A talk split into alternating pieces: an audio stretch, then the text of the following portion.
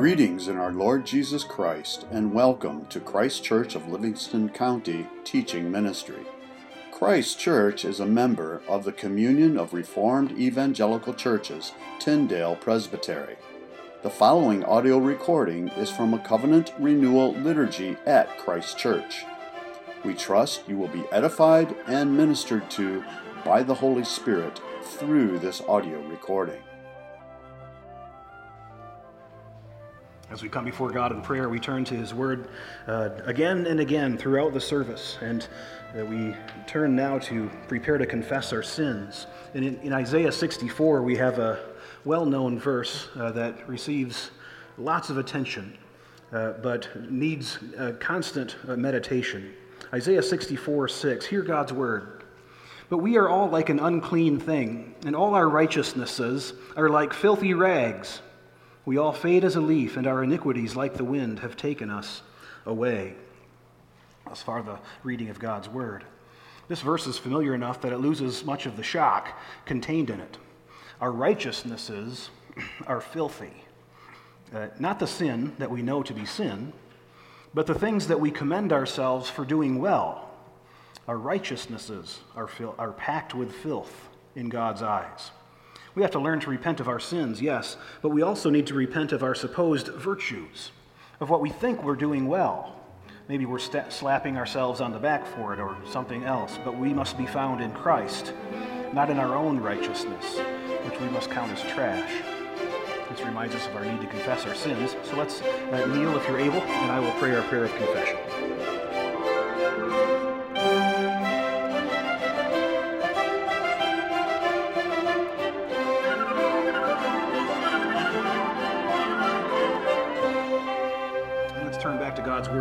Sermon text, 1 Samuel 29.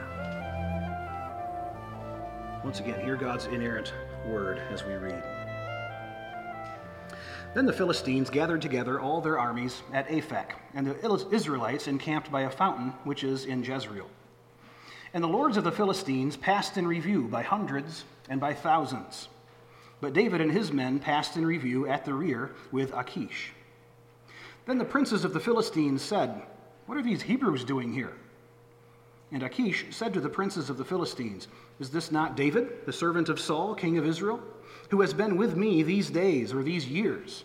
And to this day I have found no fault in him, since he defected to me. But the princes of the Philistines were angry with him. So the princes of the Philistines said to him, Make this fellow return, that he may go back to the place which you have appointed for him, and do not let him go down with us to battle lest in the battle he become our adversary. For with what could he reconcile himself to his master, if not with the heads of these men? Is this not David, of whom they sang to one another in dances, saying, Saul has slain his thousands, and David his ten thousands? Then Achish called David and said to him, Surely, as Yahweh lives, you have been upright, and your going out and your coming in with me in the army is good in my sight. For to this day I have not found evil in you since the day of your coming to me. Nevertheless, the Lords do not favor you. Therefore, return now and go in peace, that you may not displease the lords of the Philistines. So David said to Achish, But what have I done? And to this day, what have you found in me, your servant, as long as I have been with you, that I may not go and fight against the enemies of my lord the king? Then Achish answered and said to David, I know that you are as good in my sight as an angel of God. Nevertheless, the princes of the Philistines have said, He shall not go up with us to the battle. Now, therefore, rise early in the morning with your master's servants who have come with you, and as soon as you are up early in the morning and have light, depart. So David and his men rose early to depart in the morning, to return to the land of the Philistines. And the Philistines went up to Jezreel. The grass withers and the flower fades, but this word of God stands forever. And God's people said, Amen.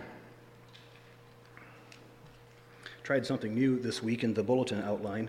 If you uh, take a look there uh, near the back of the bulletin, uh, you'll see I uh, kind of gave you what I tend to do when I prepare a sermon uh, and what I was taught in seminary at one. And that is uh, to start with a one sentence summary of the text. So you have the text theme there, and the Philistines condemn and release David. even though Achish says he is righteous. And God used that to rescue David. And then, uh, once you have that summary down, uh, then the idea is to translate that to, a, to the sermon theme. And often it's the same thing. Uh, usually in this kind of setting, that's, that would just be a report of the text, though. So, how do you apply that in a sermon, is the idea, right? So, uh, you come to the gospel point next. How does that relate to the gospel? Well, Israel condemned Jesus, though he was righteous. And God used this to save us. And we'll see several ways in which David, again, is like uh, Jesus today, a type of Jesus. And the sermon theme uh, that I'll be uh, focusing on towards the end is that God uses surprising ways to support us and to sustain us. And that's what he's doing for David in this text, and that's what he does uh, for us. So that's, that's uh, in a nutshell what the message will be today. Uh, but let's uh, dive a bit deeper here. The story so far is this Saul has been pursuing David. David goes to the Philistines to escape. The Philistines gather to fight Israel, and David's drafted. But then in this chapter, he's released. And that's this chapter. And then David goes home. And as David's going home, Saul is going to the witch, uh, which we read last, uh, last time. So that's uh, the story so far. And we have uh, in, this, uh, in this chapter another one of those things that I call a chiasm. And not that I call it that, I call it the sandwich theory, right? You got bun on top and in bottom, and then two layers in the middle, and the meat in the, in the middle. And the meat in the middle is usually the, the main point. So the first few verses and the last few verses, we have the Philistines gathering with David, and then David leaving them. So that's kind of the first two parallel points. And then the next layer in, you have the Philistines objecting to David, and towards the end, you have David objecting to Achish, both making a protest. Uh, and then one more layer in, you have Achish trying to vindicate David to the Philistines. But then Achish, on the other side of the, the middle, Achish dismisses David. Uh, so you've got Achish doing two things. And then in the middle, the middle is verses 4 and 5, where you have the Philistines pointing to David, describing him to Achish. Uh, and the way they describe him really is a type of Christ. And we'll uh, look at that further as we go. So, first, the first uh, outer layers David among the Gentiles, the Philistines. He's gathering with them. This is a tight place David is in. He's being asked to fight against Israel. And all along the way, he's being careful not to do that. Remember that from uh, chapter 27, when he's uh, raiding uh, Amalekites instead of Israelites. David has said he will not lift his hand against God's anointed. He's made extra special, taken extra special care never to harm Saul, even when he could. So he certainly isn't going to uh, have his men fight against Israelites at this point. And God gets David out of this. He provides a way out. Uh, God uh, puts us in tight spots like this sometimes on purpose, either to teach us something uh, that we did to get ourselves there, or, or, just generally to test and build our faith. God gets Israel, uh, David, out of this tight spot. So that's the outermost layer, the gathering and the leaving. The next layer in, you have the objections. They're gathering at Aphek. David is reviewed by the other Philistines. Uh, Aphek, by the way, is where Israel lost the ark back in chapter 4. Uh, so you have kind of a hint that there's another defeat coming. Uh, so that's what's going on there. The Philistines object to David, and probably with a little bit of racial profiling, we'd call it, right? Hey, what's this? What are these Hebrews doing here? We're going to fight the Hebrews. Why do we have Hebrews fighting with us? That's not going to work. Uh, they make this objection. You think it's safe to expect Hebrews to fight other Hebrews? Isn't he going to turn on us and help his own? Most likely. Send him away. And so they, they want David to get out of here. Don't have him anywhere near. Send him home.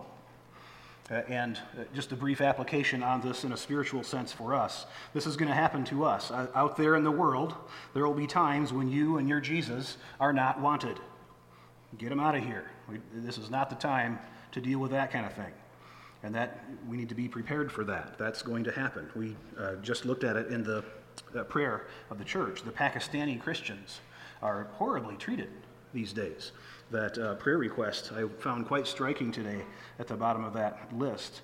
This man who was reading his Bible in the city park, and a group of Muslims came by and told on him, and he was arrested and spent the next two months in jail being in, uh, tortured into a confession uh, of blasphemy. That kind of thing happens. And we need to remember that. And remember that it's uh, that there's that kind of enmity against uh, Christ and his followers that will come. So the Philistines have that kind of enmity at this point. What, what is this guy doing here? We don't want him. So Achish, verse 4, uh, he, he um, seeks to vindicate David. And at this point, you have to realize Achish is just really gullible. And the Philistines are being smart. And they know what's going on. Uh, Achish says, He's been with me for years. And I haven't seen him do anything wrong the whole time. Well, no, he's been in this city far to the south, raiding people, telling you he was raiding Israelites, but he was raiding your own people. And that's what David has been doing the whole time. So the Philistine lords are being smart at this point because I'm thoroughly convinced that David would have done as the Philistines feared. Uh, he would not seek to harm Saul, the Lord's anointed.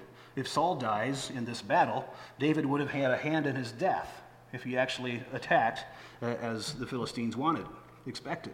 No, David's not going to attack the people over whom he's been anointed king. No way.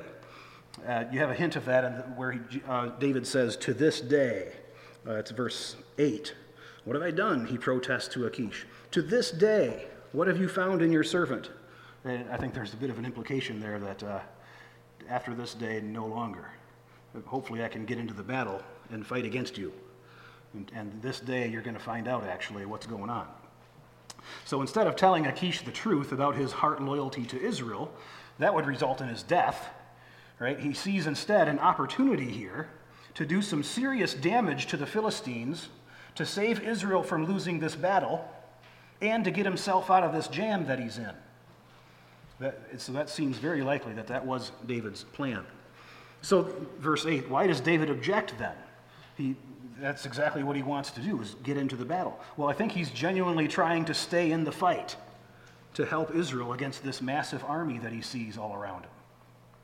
Or if, if not that, then he's just he's seeing there's no chance of staying in the fight, and now he has to kind of appear eager to fight against Israel so the Philistines won't kill him right there. So he's, maybe he's being shrewd, but I, I think he's actually trying to get into the fight, most likely.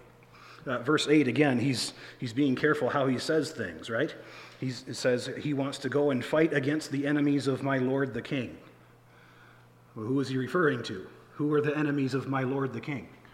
Who is David's king, earthly king right now? It's really Saul.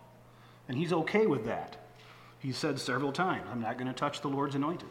That's my king. But Achish thinks he's talking about himself. so, once again, David's being crafty there in, in what he's saying to, to hide what he's doing until the last moment when he can do the most damage. So, Achish thinks it means himself, but David is really talking about Saul. So, uh, what happens here, I think, is that David is trying to intervene to help Israel in this battle. But interestingly, God doesn't let it happen. In God's providence, God doesn't let it happen probably to bring about Israel's defeat in judgment of Saul. God wants to judge Saul. And David is seeking to help Israel. That's what we ought to, ought to do most of the time, right? Uh, but sometimes God says, no, it's time for judgment. And that's what comes. So, little typology uh, interlude here. Uh, how is this, how is David acting like Jesus here? How is, is he acting out the life of Jesus? Uh, Jesus was in the wilderness like David. Jesus was estranged from the leadership of Israel, uh, and people were flocking to him. Same thing that happened to Jesus in his earthly ministry was happening to David here. Jesus evaded the Sadducees when they sought to arrest him, just like Saul sought to arrest David that Jesus wouldn't let Israel make him king by force, just like David wouldn't let his men kill Saul. There's all kinds of parallels. It's amazing. Then the Jews turned the son of David over to the Gentiles. The Sanhedrin sends him to uh, Pontius Pilate, uh, just like they exiled David to the Philistines. And they don't know what to do with the faultless one, right? Pilate doesn't know what, what to do. And that's the same with these Philistines. He doesn't suit their agenda at all. They know how to fight a Saul, but David they send away. And finally, the son of David also laments the coming fall of Jerusalem. And I think David, as he's sent away back home here, is lamenting that he couldn't do something to help Israel in this moment. And of course, there you have an opposite, right? As Jesus comes into Jerusalem, lamenting the fall of the, the future fall of the city, he at that in that week is going to redeem the city. And a, a final interesting uh, parallel again between Saul and David to notice. At the end of this text, three times it mentions the morning, right? Rise early in the morning, early in the morning, uh, morning, morning, morning.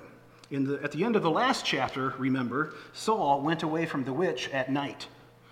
And so you have this interesting uh, contrast. It's kind of a literary thing that, that the writer is doing here you know, uh, after Saul betrays God, he goes out at night in secret, like Judas on Passover.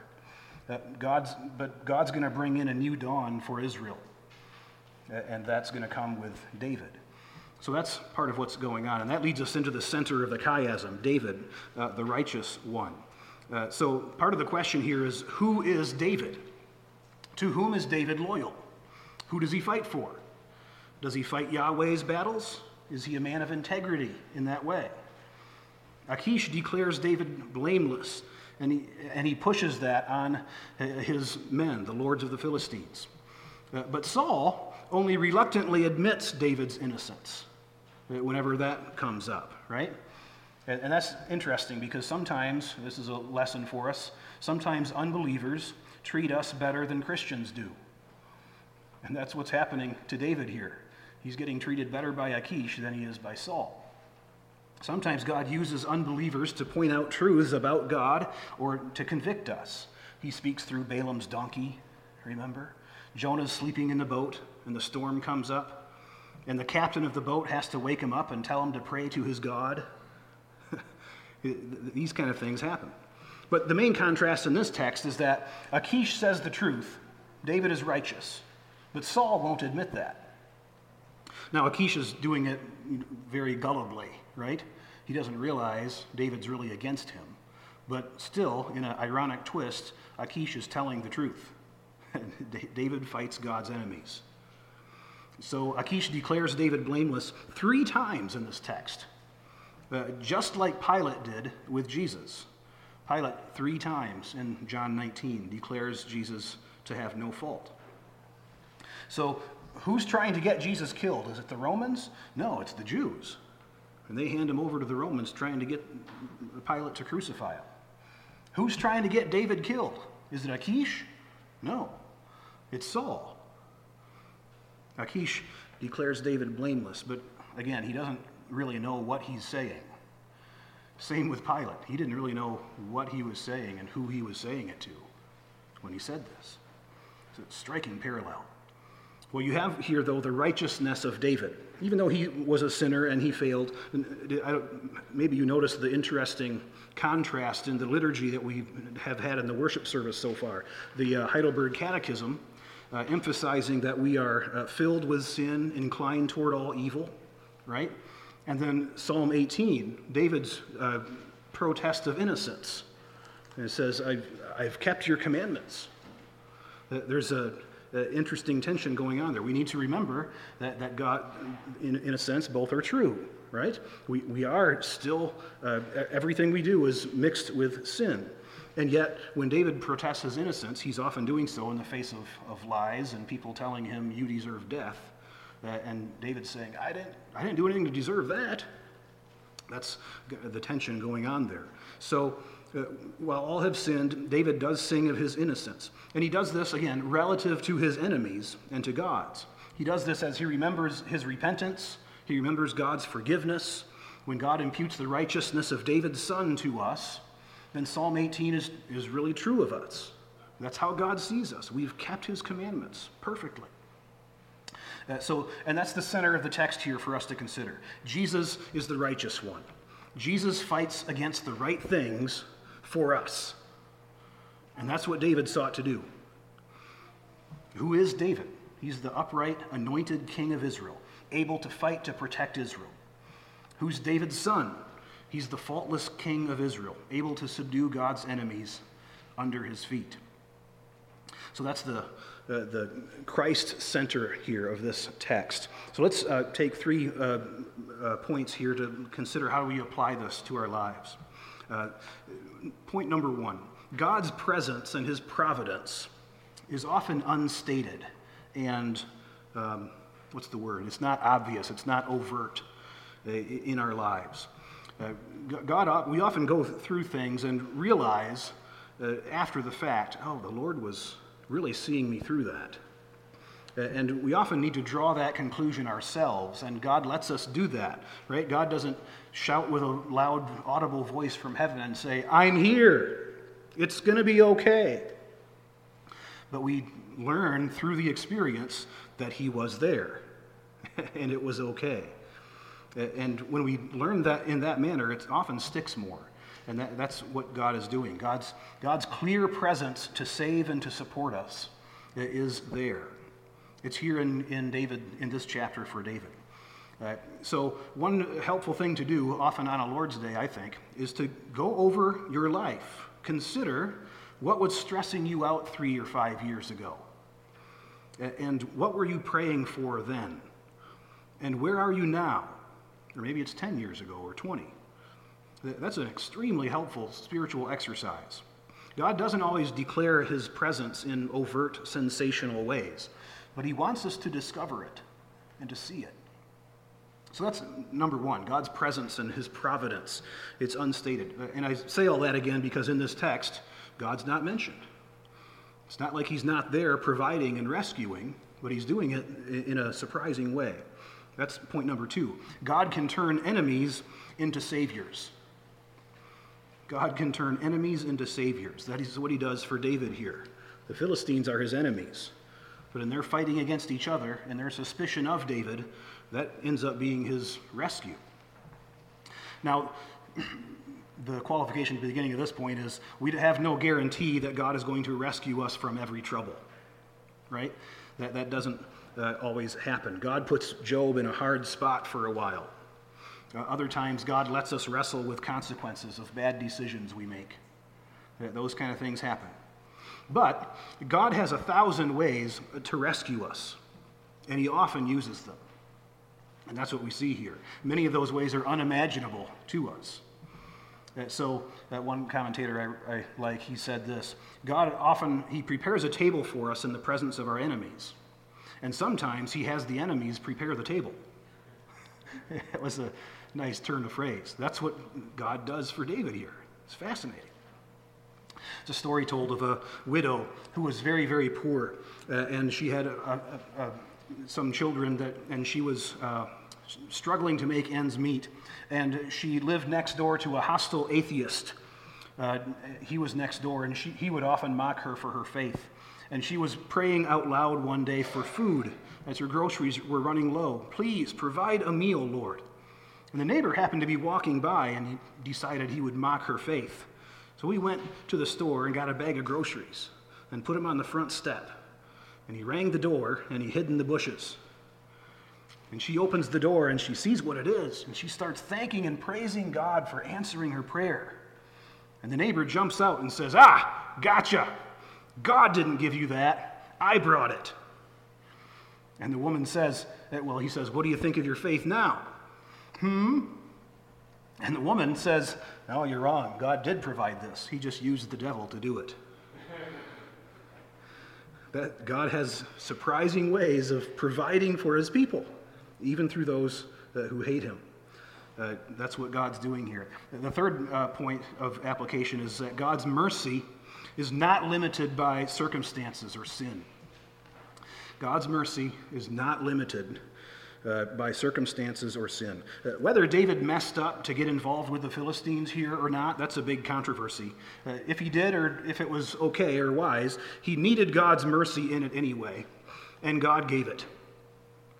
Uh, so when we face friends or children who mess up, uh, we often tend to be impatient and unkind, right? Ah, oh, I told you what would happen if you did that. That comes to our, uh, uh rises up in us very quickly. But no, God is kind. David's cleverness didn't get him out of this. God's mercy did.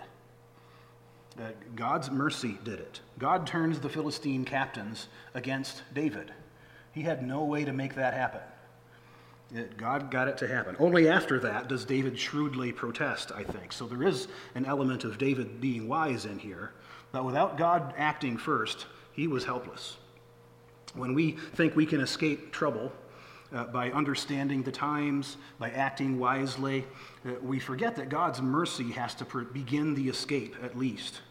We can understand our culture well, but if God withholds his power to restore that culture, if people don't turn back to him in repentance and faith, then we're just left watching a shipwreck. And when I use that analogy, I, I don't mean to say that I'm pessimistic about our culture in this moment. I'm actually optimistic in the long run. I'm just making the point that without God's mercy, we're totally helpless and lost we, that's what it's by definition mercy. So that sounds pessimistic until you remember where we started and what this text shows. God's mercy is not limited by our circumstances or by our sins. God can put flesh on dry bones that think their hope is lost. He can revive your languishing soul. He can restore cultures that have forsaken God completely. God does all of these things. That's what uh, brought me to Romans 11. I, I thought of uh, that uh, text as I considered this point. Uh, many see those sections of Scripture, Romans 9 to 11, as uh, proof texts for uh, predestination. And we have intricate theological debates about them. And, and that's, a lot of that is legitimate. But Paul wrote those chapters with a serious existential crisis in mind. Why aren't my fellow Israelites believing in Jesus? What is going on? Why are they rejecting God's plan wholesale? And God often has some of his people turn away from him for a time. That's the point Paul makes there in Romans 9 to 11. And Saul's doing that here in this book, much of Israel going after following a, a, a king who is not following God.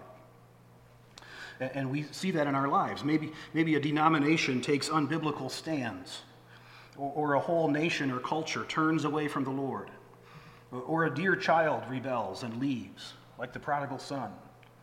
And sometimes that leads to their demise, like it does for Saul in the next chapter or two. And sometimes that happens to show God's amazing grace when they return. And that's what Paul expected in Romans 11. The Jews are being disobedient now for a time as the Gentiles come in. And then they'll believe in the end. That's, that's Paul's understanding. Well, uh, to close here, those, those are the three uh, points to, uh, to apply today. God's mercy isn't limited. Uh, no matter how dire things look, no matter how uh, much the, the, guilt and crush of your sins weighs you down, it, God can have mercy, and He does often. God can turn enemies into saviors. God's presence and providence are there, even if we don't always see them. The last point to, to close is again that David is a type of Jesus. David is in the lion's den here, right? And God rescues him. Jesus, too, was surrounded by God's enemies. And in another surprising twist, it wasn't the Philistines or the Romans, it, it was Israelite Sanhedrin that condemned Jesus. And Jesus wasn't released free like David was, he was put on the cross to redeem Israel. And he then rose and sat down at the Father's right hand on the throne of David. In the name of the Father, and the Son, and the Holy Spirit, amen. Thank you, Heavenly Father, for uh, giving us another portrait of our Savior. We thank you for uh, showing us a variety of ways in which you provide for and rescue your people uh, throughout the pages of Scripture, uh, throughout the years of our lives. We do continue to pray for wisdom uh, to know that uh, we are following in your paths. When we are put in difficult spots in our culture, in our world, as we increasingly are, we ask, Lord, that you would have mercy on us, that you would grant us wisdom, uh, even shrewdness, as David had, to know how we are to live. And, and we pray that we would continually offer a clear testimony of those to whom we are loyal. We thank you that you have uh, given us a faithful King, Jesus. And we ask uh, all these things in his name, and we sing as he taught